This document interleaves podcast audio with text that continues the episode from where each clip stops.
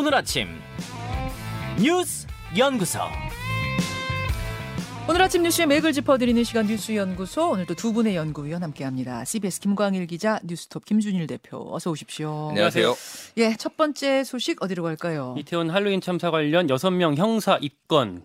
예, 여섯 명 누구 누구입니까? 일단 박희영 용산구청장 있습니다. 네. 안전사고 예방 조치를 취하지 않은 혐의 업무상 과실치사상으로 들어갔고요. 예.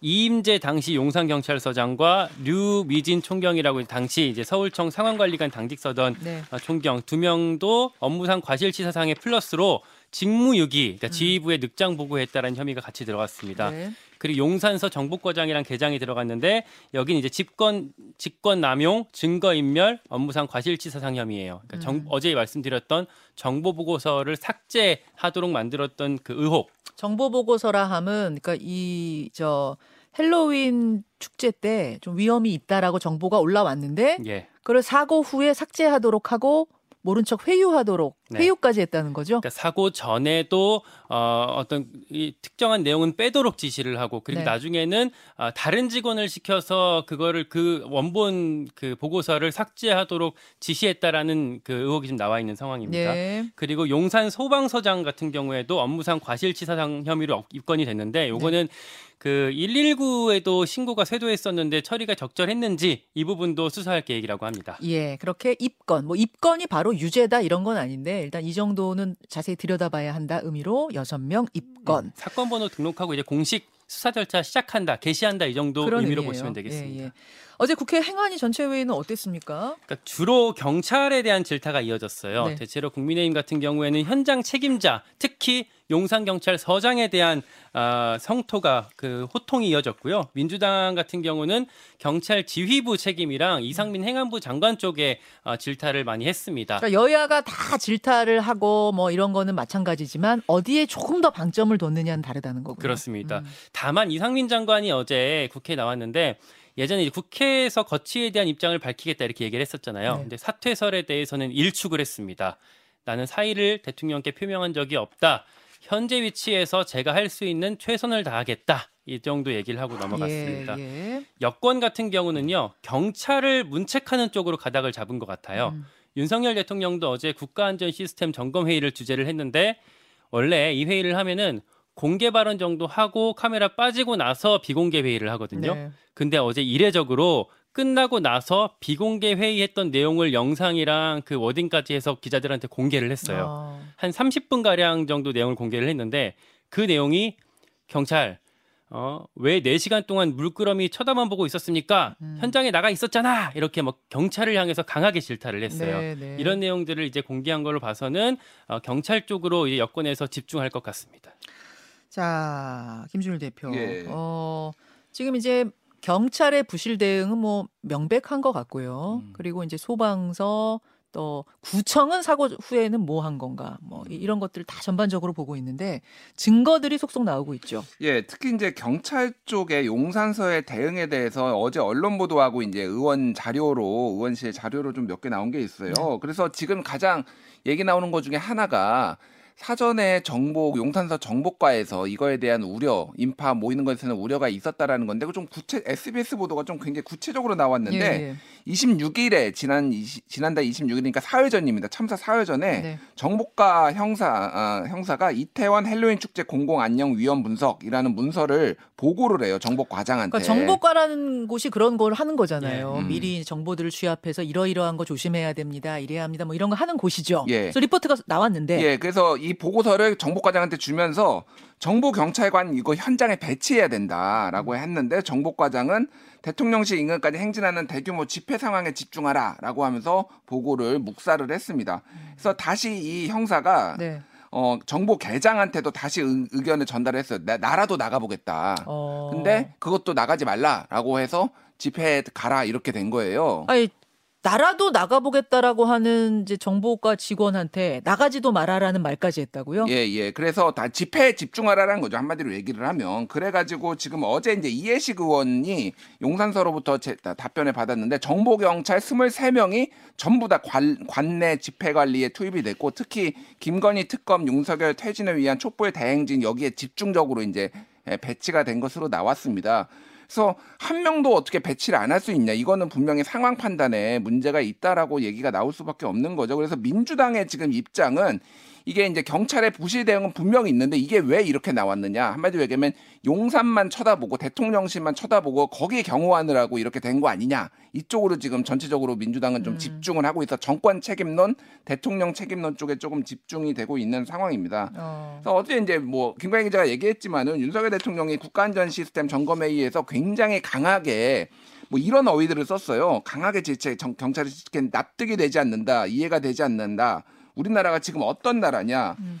뭐 이런 얘기를 하면서 물끄러미 4시간만 어떻게 쳐다볼 수 있느냐라고 하면서 강하게 질책을 했는데 네. 이게 전체적으로 여권의 기조도 경찰에 대해서 좀 강하게 책임을 묻는 이런 기조로 좀 바뀌고 있거든요. 그래서 음. 어제 장재원 의원이 행정안전위원회에서 이임재 용산 경찰서장한테 이거는 참사 방조 구경꾼 세월호 선장보다 더하면 더했지 덜하지 않은 사람 긴급 체포해야 된다. 막 이런 얘기를 이제 강하게 오히려 야당 의원보다 더 세게 이제 어, 질책을 하는 그런 모습이 용산. 서장과 세월호 선장을 비교했어요. 예, 세월호 선장이 이제 배를 버리고 가만히 있으라라고 배를 버리고 예. 이제 도망간 그 그게 선장. 민주당 의원이 아니라 국민의힘 장재원 의원이 예, 그랬어요. 한때 윤핵관으로 불렸던 어. 장재원 의원이 이제 그런 얘기를 하다 보니 이게 전체적으로 여권 기류도 경찰에 대해서는 확실하게 좀 어, 문책을 해야 된다라는 쪽으로 이제 바뀐 그런 분위기인 것 같습니다. 예, 이렇게 예. 경찰을 문책하면서 이상민 행안부 장관은 조금 다시 이렇게 살, 살리는 분위기로 좀 전환이 되는 분위기가 감지가 되고 있어요. 그 부분이 쟁점 같아요. 뭐 경찰이 문제 있다는 거는 여야 국민 할 것 없이 다 이제 보고 있는데 그럼 그 윗선까지 책임을 물을 것이냐 아니냐 거기서 약간 여야 기류가 다른 거예요. 여다, 여권에서 지금 선을 일단은 긋고 있고요. 안 그래도 여권 관계자한테 좀 물어봤는데 이상민 장관의 거취에 대해서 그런 얘기를 하더라고요. 이상민 장관은 한동훈 장관이랑 윤석열 대통령이랑 같이 삼각편대다. 음. 삼각편대여서 어, 아마 이걸 끊지는 않을 것 같고 만약에 뭐 어, 정말 그 정도의 문책이 이뤄진다면 장, 이상민 장관이 아니라 오히려 저기 한덕수 총리로 갈 것 같다라는 얘기도 하더라고요. 그만큼 이상민 어. 장관에 대해서는 아, 약간 좀 기류가 달라진 모습들이 보입니다. 여당 지금 취재해 보신 예, 거예요. 여권에서요. 그러니까 정치적 책임을 누가 위에서 수뇌부에서 져야 한다면 그건 아마 한덕수 총리가 될 거다. 그러니까 당장 어제 한덕수 어. 총리도 예결위에서 그 야당 의원들이 사퇴를 요구했는데 약간 결이 다 그 이제 이상민 장관이랑은 다른 반응이 나왔어요. 수사를 지켜보고 책임져야 할 일이 있으면 내가 책임지겠다. 음. 아, 이렇게 조금 뭐 미래를 암시한 거 아닐까 하는 생각이 들 정도로 좀 다른 반응을 보였습니다.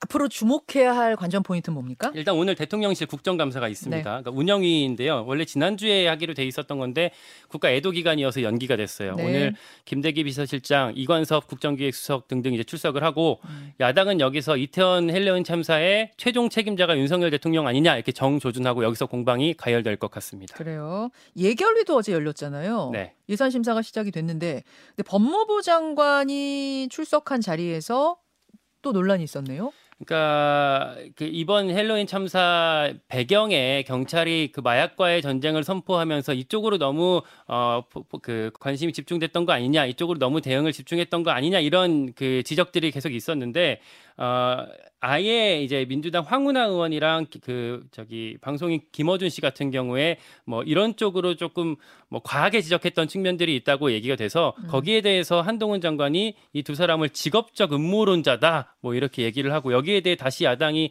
뭐 저기 사과 요구하고 국회 모독한 거 아니냐 이러면서 그 공방이 좀 어, 어제 있었습니다. 그랬던 거군요. 예결위에서. 자, 어, 앞으로 주목할 포인트 혹시 앞으로 주목할 포인트 덧붙이실 부분 예, 있어요? 여권의 좀 기류를 좀 얘기를 해야 될것 네. 같은데요. 지금 민주당 책임론이 계속 중요한 인물들에서 나오고 있어요. 어제 정진석 위원장이 이제 네. 전 정부에서 뭐 제천 스포츠센터 화재, 뭐 밀양 세종병원 화재 이런 거 엄청 많았는데 왜 시스템을 갖추지 못했느냐? 라고 지금 뭐 위- 비대위원장이 이제 직접 언급을 하고 음. 또 집회에 지금 윤석열 그러니까 주- 주말에 열리는 뭐 촛불 집회 예. 아니면 거기에 이제 윤석열 정권 퇴진 집회 여기에 민주당 의원이 다수 민주당 관계자가 다수 참석하고 버스까지 대절해서 동원해서 했다. 민주당이 정권 퇴진 운동을 하고 있다 이런 비판을 했고 민주당은 개인 차원에서 간 것이다 아니다라고는 선을 긋고 있는데 이미 주호영 원내대표가 지난 3일에 전 정권과 경찰이 밀착해 본연의 업무에 소홀했다라고 얘기를 했고 김기현 의원은 5일에 검수한 박으로 경찰 공력, 권력을 고- 어, 공 비대화 시켰다라고 했고 어저께 뭐 정우택 의원도 문재인 정권 퇴임 3개월 전에 알박기 인사를 한 게 이임재 용산 서장이다라고 하면서 전 정권에 대해서 조금 공격 포인트를 조금 이제 선을 긋는 그래서 이게 조금 어, 진영 대결로 좀 가, 가는 그런 조짐이 좀 보이, 보입니다. 그러니까 진상 규명은 분명히 해야 하는데 그게 이제 정치 공방, 정쟁 이렇게 흐르는 거는 지금 바람직하지 않거든요. 근데 사실 지금 그 애매한 경계선에 있는 것 같아요. 김관 기자, 예. 국정조사 관련해서는 여전히 양쪽이 지금 의견이 모아지지 않고 있는 거죠. 어제 의장이랑 원내지도부가 회동을 했는데요. 의견 모으지 못했고요. 일단 11월 10일 이번 주 목요일에 본회의가 잡혀 있어요. 그래서 민주당은 국민의힘 패싱하고 배제하고 다른 야당과 함께 국정조사 여기서 추진하겠다 라고 못 박은 상태인데 앞으로 뭐 의장이 또 더 논의를 아, 이렇게 부추길 가능성이 있어서 10, 11월 10일 목요일 본회의도 뭐 밀릴 가능성도 있다 이런 얘기도 같이 나오고 있습니다. 의장 입장에서 좀 더 논의해라, 어, 협의해라 이런 거고 야당은 한 이틀 더 기다려 보고 국민의힘이 그래도 안 하겠다라고 하면 우리끼리 하겠다. 일단 그렇게 엄포를 놓고 있습니다. 자, 잠시 후에 오늘은 국민의힘 연결하겠습니다. 입장을 좀 직접 들어보도록 하고요. 두 번째로 가죠. 코레일 연이은 사고 그제 서울 영등포역 인근에서 무궁화호 탈선 사고 있었는데 그 여파가 어제까지 이어졌어요. 이게 사고가 두 건이라서 좀 헷갈리실 수 있는데요. 하나는 지난주 토요일 밤에 오봉역에서 사망 사고가 났던 거 이판 작업이라고 해서 화물차 연결 분리하는 그 과정에서 작업자가 끼어서 숨진 사고가 하나 있었고요. 예, 예. 그리고 하나가 일요일 밤 영등포역 인근에서 무궁화호가 탈선한 사고였습니다. 음. 근데 복구가 늦어졌어요. 그러면서 어제까지 KTX랑 경인선 같은 경우에서 아, 일부 구간에서 중단이 됐었는데 어, 문제가 좀 있었어요. 서울시 재난 문자랑 코레일 대응이 아주 가관이었습니다. 예. 그러니까 사고 직후에 조치가 완료됐다라는 문자가 두 번이나 왔었는데 네. 어, 뭐이 조치가 다 안 됐었죠. 그리고 다음 날인 어제 어, 1호선 열차가 지연되고 있다라는 문자가 오전 8시 반에 왔어요. 근데 음흠. 이미 그게 사람들 출근하고 있거나 출근했던 사람들이 음. 다수인 시간에 너무 늦게 왔고 코레일 같은 경우에는 오후 어제 오후 1시에 복구된다라고 공지를 했었다가 음. 이게 또 오후 5시 반으로 미뤄졌습니다. 굉장히 부정확했군요. 그러다 보니까 공지들이. 승객들은 계속 기다리기만 하고 빚어지고. 오, 오가지 못하고 예. 그런 거- 과정들이 있었습니다. 김준일 대표. 예. 지금 코레일에서 사고가 잦아요. 이게 굉장히 저는 위험하게 보는 게 이게 하인리의 법칙이라고 예. 이제 대형 참사가 나기 전에 이제 작은 사고들이 계속 난다라는 것이 이제 법칙이 있잖아요. 음. 그거가 전조가 아닌가 굉장히 우려되는데 지금 올해 들어서 공식적으로 코레일에서 이탈 사고만 세 번이 있었고요. 그리고 준 사고라고 하는 궤도 이탈 사고가 15번이 12번이 있었습니다. 코레일에서. 어. 사망 사고만 네 번이 있었어요. 지금 예. 올해 들어서 올해. 음. 올해 들어서 그리고 그 철도 안전 정보 종합 관리 시스템에 등록된 그 사망 사고를 보면 사망자를 보면은 총 21명이 숨졌습니다. 음. 지금 27명이 올해 들어서만 이거 숫자예요. 예, 예. 그러니까 이게 지금 어, 철도공사가 18조 원 누적 적자가 있어서 회사 측 얘기는 지금 안전에 투입을 하려고 하지만은 음. 여러 가지 개혁 작업이 미진하다라는 거고 노조 측에서는 이게 기본적으로 인력을 더 충원해야 된다. 그러니까 2인 1조로 하는데 150m가 있어서 2인 1조가 의미가 없다라는 거 다 떨어져서 작업을 하니까 아. 이 사고도 이번에 그렇게 났다라는 거예요. 그래서 이 부분에 있어서는 조금 이제 정부가 좀 뭔가 대안을 좀 내놔야 되지 않을까. 그래서 뭐 이제 원희룡 국토부 장관이 강하게 질책을 했는데 코레 개혁하라고. 네. 근데 그것뿐만이 아니라 뭔가 대안을 내놔야 될까. 그러니까 적자를 이 정도로 보고 있으면은 뭐 한전도 마찬가지고 공기업들이 지금 적자가 너무 누적됐는데 음. 이거에 대한 방이 방안이 좀 있어야 돼요. 그러니까 인력 보충해달라. 인력 보충 돈 아니면. 자동화 시스템을 지금 계속 노조는 요구하고 있는데 돈이 없다고 안 되는 부분이 있거든요. 예. 결국 그럼 이거는 이제 또 요금 올려야 된다 이렇게 이야기가 연결이 되니까 이게 참 간단치 않은 문제인데 하여튼 계속 이렇게 사고 나는 걸 보고 있을 수만은 없는 거고요. 여기에 더해서 지금 서울교통공사 지하철이죠. 서울 네. 지하철이 지금 30일에 파업을 예고를 했는데요. 그냥 구조조정에 들어간다라고 합니다. 그래서 구조조정에 대해서도 좀 이제 입장차가 굉장히 커요. 그래서 안전 인력을 지금 줄이면 안 된다. 뭐 그런 걸로 쟁점으로 지금 싸우고 있습니다. 알겠습니다. 세 번째 이슈로 가죠. 아, 문재인 전 대통령 풍산계 파양 논란. 아니 그 이, 이게 말이지 어제부터 뜨거웠는데 음. 문재인 전 대통령이 북한의 김정은 국무위원장한테 선물 받아서 키워온 그 풍산 개들 음. 두 마리 선물 받았는데 새끼도 나왔잖아요. 그런데 어 내려가면서 청와대 떠나면서 그 데려가서 잘 키우고 있는 줄 알았는데 어떻게 된 거예요? 그러다가 이제 어제 조선일보 기사가 나왔는데요. 어, 문재인 전 대통령이 예전에 그, 그 받았던 그 개랑 새끼를 아, 퇴임할 때 원래는 현행법상 대통령 기록관으로 이관을 해야 돼요. 근데 이게 동물이잖아요. 네. 그래서 물건이나 기록이 아니고 그래서 어, 윤석열 대통령이랑 그때 얘기를 해서 어, 갖고 데려가, 내려간 거고 그래서 어, 협약서까지 그때 썼었어요. 근데 이게 협약서로는 법적인 근거가 모호하고 네. 그래서 시행령을 만들려고 추진을 했었는데 그게 국무회의를 통과하지 못한 상태입니다. 잠깐만요. 그러니까 이렇게 개가 국가 기록물인 적이 없으니까 이 개를 어, 국가 기록물로 좀 이렇게 지정을 해서 키울 수 있도록 지원해 주는 걸로 해 주십시오. 음. 이렇게 해서 아 그렇게 하겠습니다. 계약서를 썼는데 음.